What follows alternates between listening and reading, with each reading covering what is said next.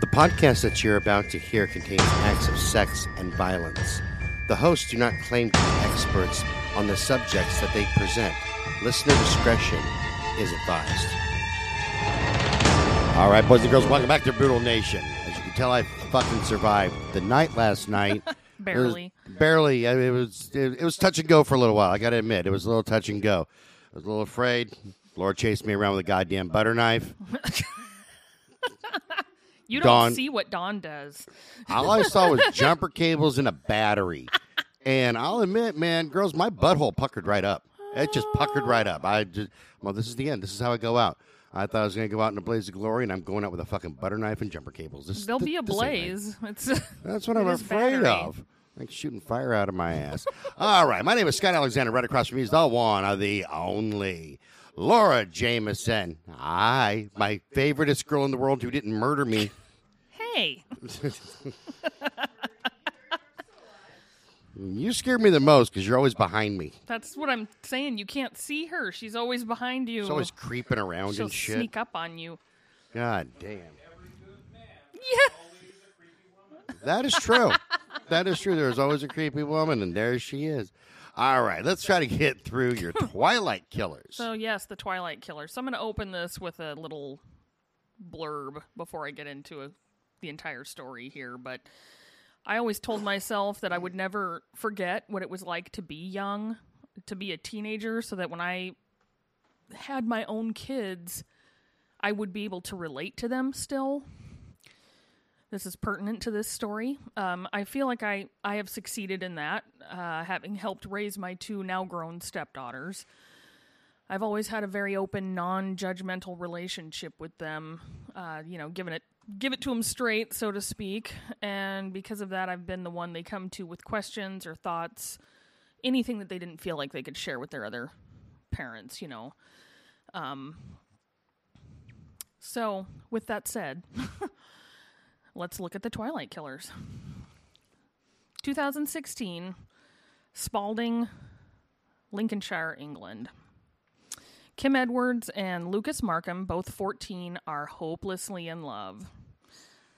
The problem is that no one seems to think it's a good idea for these two to be together. Like Romeo and Juliet shit going on already. Yes. God damn.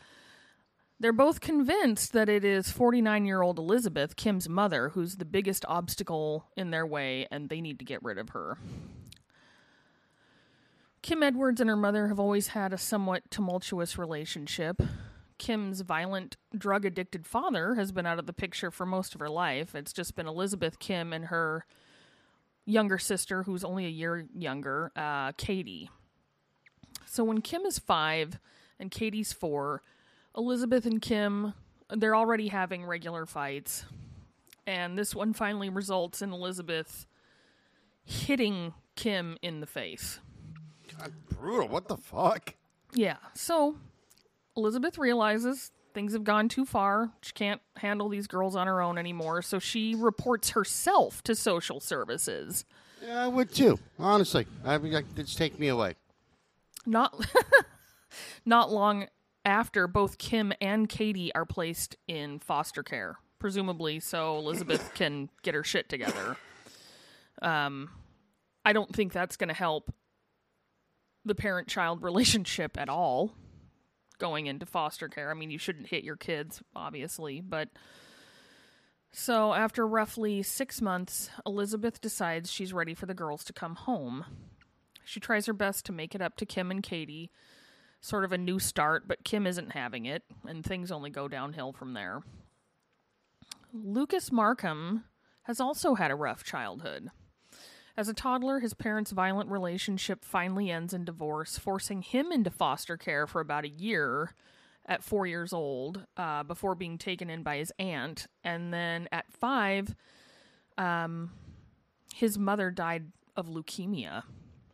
Jesus Christ, man. So Lucas is left with nothing but anger and a serious feeling of being unwanted.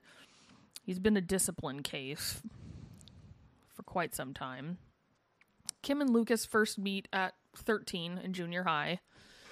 Uh, when the first time she sees him, he's throwing a fit. He's having a fit of rage and he throw, throws a chair in the classroom. And she's like, "Oh, I got to have that." He's a oh, chair thrower. He's Yeah. strong. And by the time they are 14 and in high school, um, she's really noticing Lucas, and it isn't long before the two are boyfriend and girlfriend. At this time, the Twilight movies are super popular, and Kim fancies herself Bella and Lucas as Edward. This is because it seems like everyone's trying to keep them apart, especially Kim's mom, Elizabeth. Kilm is what I wrote. You're on the right track. Sounds like some kill 'em shit going Yeah. on. Yeah. Kim has always felt that her mother loved her little sister more than her. And this is her quote. She said that she loves us the same, but I knew she was lying. That's she says this after she's taken into police custody. When Elizabeth tries to put her foot down about her daughter's extremely intense relationship with Lucas, it doesn't go well at all. Elizabeth sees Lucas as a bad influence on her daughter and sees more than one of the toxic traits of her ex husband. Lucas is a discipline case and has the whole bad boy thing going on, despite the fact that he seems to be extremely smart. All of his teachers have said this, especially in math. He he really loved math. He loved physics. Um, but she doesn't she doesn't want her daughter going down the same path that she did. Elizabeth puts her foot down, tells Kim that she can no longer see Lucas and that she doesn't want to see him at the house anymore. She feels like Kim and Lucas are too young for the kind of relationship she sees happening. She doesn't think that two 14 year olds, almost 15 at this point, should be that serious or that she should find them making out all the time. And here's a, another point at which I have to say I'm not sure why so many people have this delusion that teenagers aren't or sh- shouldn't be engaging in this type of behavior. I mean, it's what your hormones are telling you to do at this point. I'm not Um, making out with any teenagers. Just well, letting everybody know that Ye- I don't. Make out yes, you're not a teenager anymore. I might act like one. Yeah. but well, my- me too. I'm kind of says nay, perpetually nay. stuck there, but um, this is where I think that a lot of people forget what it was like to be young and in love, and they have this whole like you know they think they're in love, but they don't know what love is and all that. And I I kind of think that's unfair to say because it is what you know of love at that point in Well, life, that's true because the love is kind of an abstract idea, right? and uh, you know, I just for me, I don't think that anybody can really put a true definition or rules to how somebody loves another person. Yeah, You know, I mean, within reason, like Right, said, I love her. That's why I hit her in the head. Well, yeah, no, there's Yeah. rules that say don't do that. don't do that. Yeah, because that's that's fucked up. But um, yeah, no, I, I I agree with you. I mean, love is love, and at the time, they apparently they they love each other, even if it doesn't last forever. right. At the time, that's That's what you know. yeah, that's what they know Of So, I'm- love, I'm yeah. with that. Also, you know, having been a teenage girl myself, I have Um, never been a teenage girl either.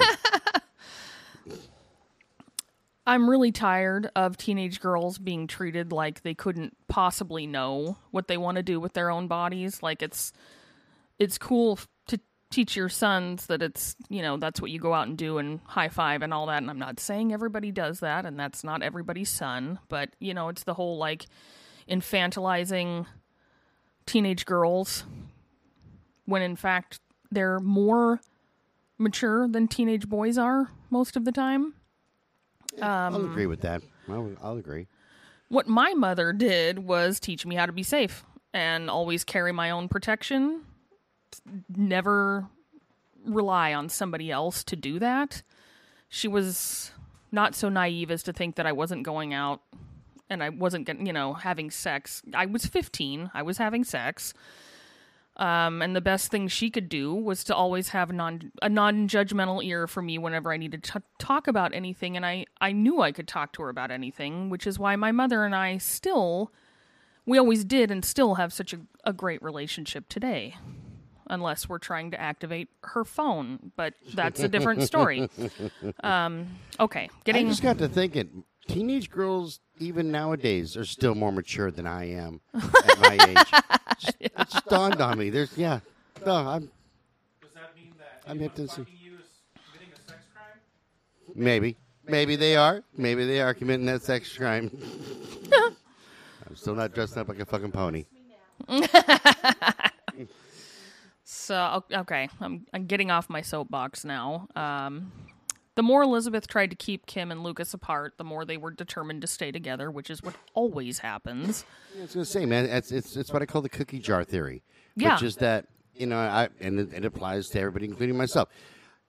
I don't want a cookie out of the cookie jar. I have no interest in the cookie until you look at me and say, "You can't have any of those cookies out of that cookie jar." Yes. Yeah. Yeah.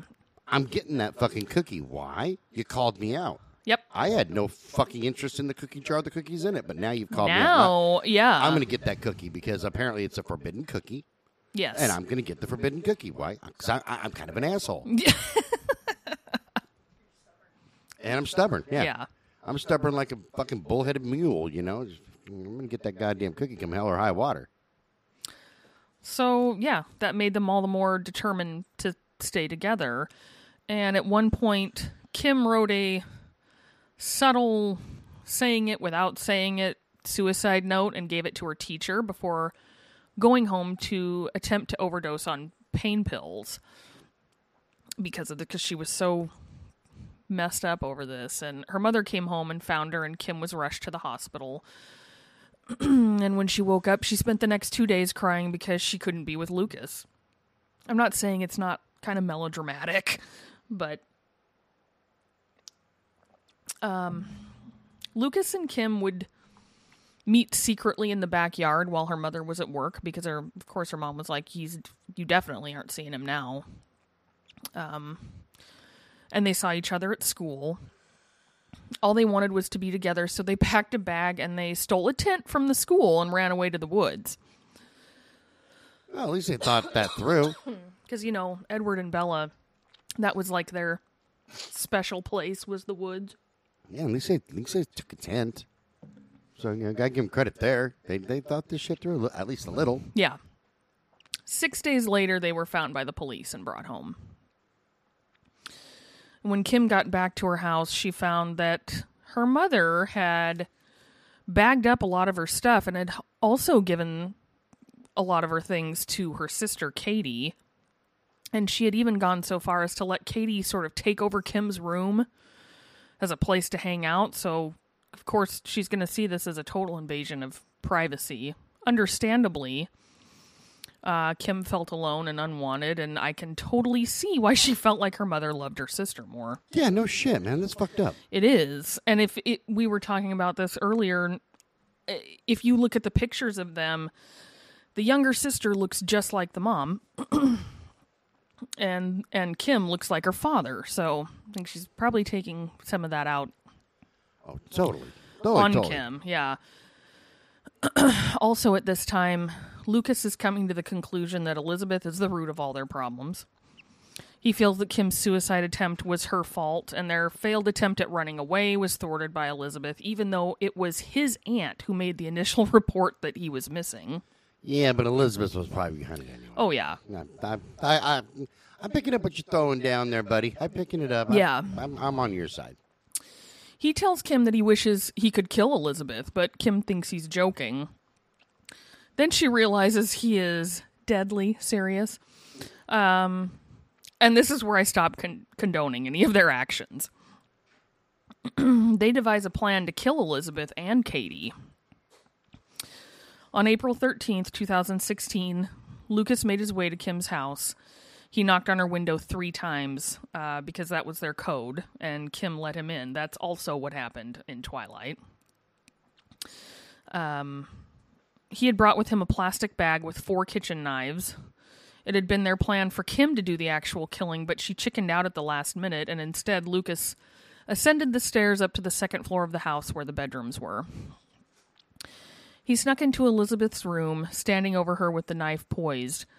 Elizabeth was asleep on her side, so Lucas brought the knife down into her throat, hoping to hit her voice box so she wouldn't be able to make any more noise. That didn't stop Elizabeth. She was fighting. She woke up, of course. Lucas stabbed her repeatedly as he straddled her on the bed uh, seven more times to be exact. Well, at least he had determination. Yeah. So Kim heard the noise and went up to listen at the door to see if Lucas was all right. So she stuck her head in the room and saw the bloodbath on the bed, and Elizabeth reached out to her daughter in an attempt to elicit some kind of help. Um, and that's sort of where Kim just checked out. She sank down the wall, sat on the floor with her hands over her ears. At this point, Lucas decided it would be easier to just smother Elizabeth because the stabbing was this was taking too long. Yeah, it's exhausting, man. Yeah. He put a pillow over her face and applied all of his weight. After 10 minutes, he concluded that she was finally dead. Uh, he then went to check on Kim. I I can't even begin to think about what was going through her head at that moment. It's one thing to talk about murder because we do it all the time. We talk about it all the time here. Uh, but to actually go through with it and to kill your own mother is difficult. I'd imagine so. Next on the agenda was to head to Katie's room. Once again, Lucas crept into the room, looming over Katie. He stabbed her once in the neck and then straddled her as he had done with Elizabeth. He claims that he was stabbing so wildly that he didn't even know if he was actually hitting her or the mattress. Jesus Christ. He only managed to stab Katie twice in all that wild thrashing, uh, and then Lucas put a pillow over her face and smothered her as well. This is the point in the story where Lucas and Kim were then supposed to kill themselves in this whole lovers suicide pact. Uh, but then Kim realized, hey, we're free already. My mom's gone.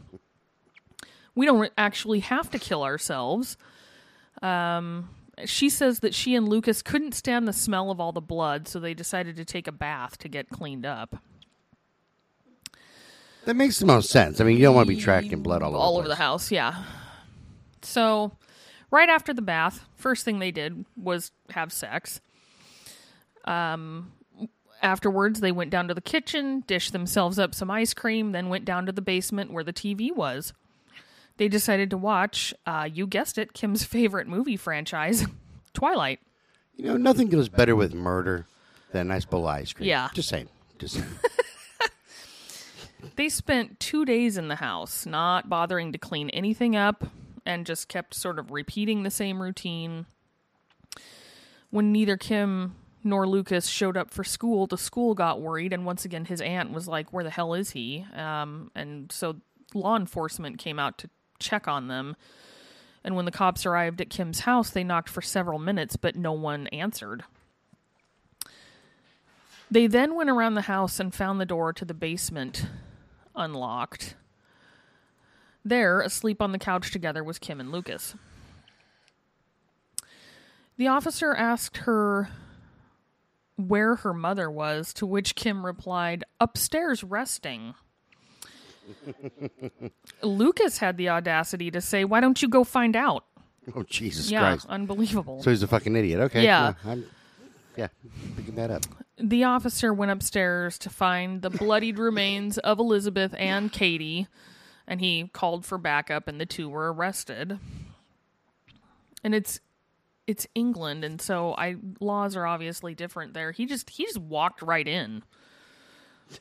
Just walked in. in her interview, Kim was asked how she felt and why they had done it. She told police that she was glad that it was over and that she was not sorry they had done it. Her excuse was then that her mother wouldn't have to deal with her being suicidal anymore because she's dead. Uh, she, she's not wrong. Yeah, or uh, Kim and Katie fighting, and also that they had killed Katie because Kim didn't want her sister to have to deal with the death of their mother. I don't know how the sister didn't wake up. Yeah, that one's kind of amazing. My, I'm kind of wondering Yeah. that myself. On April 17th, 2016, Kim Edwards and Lucas Markham are charged with two counts of murder. It's not until September 6th that the two admit to manslaughter, but not the charge of murder. This was extremely premeditated, so I don't know how they thought they were going to get away with just manslaughter charges. Uh, consider their ages, man. Yeah. I mean, I, in all honesty, like at 15, 16, that uh, you know, in my own age, I didn't.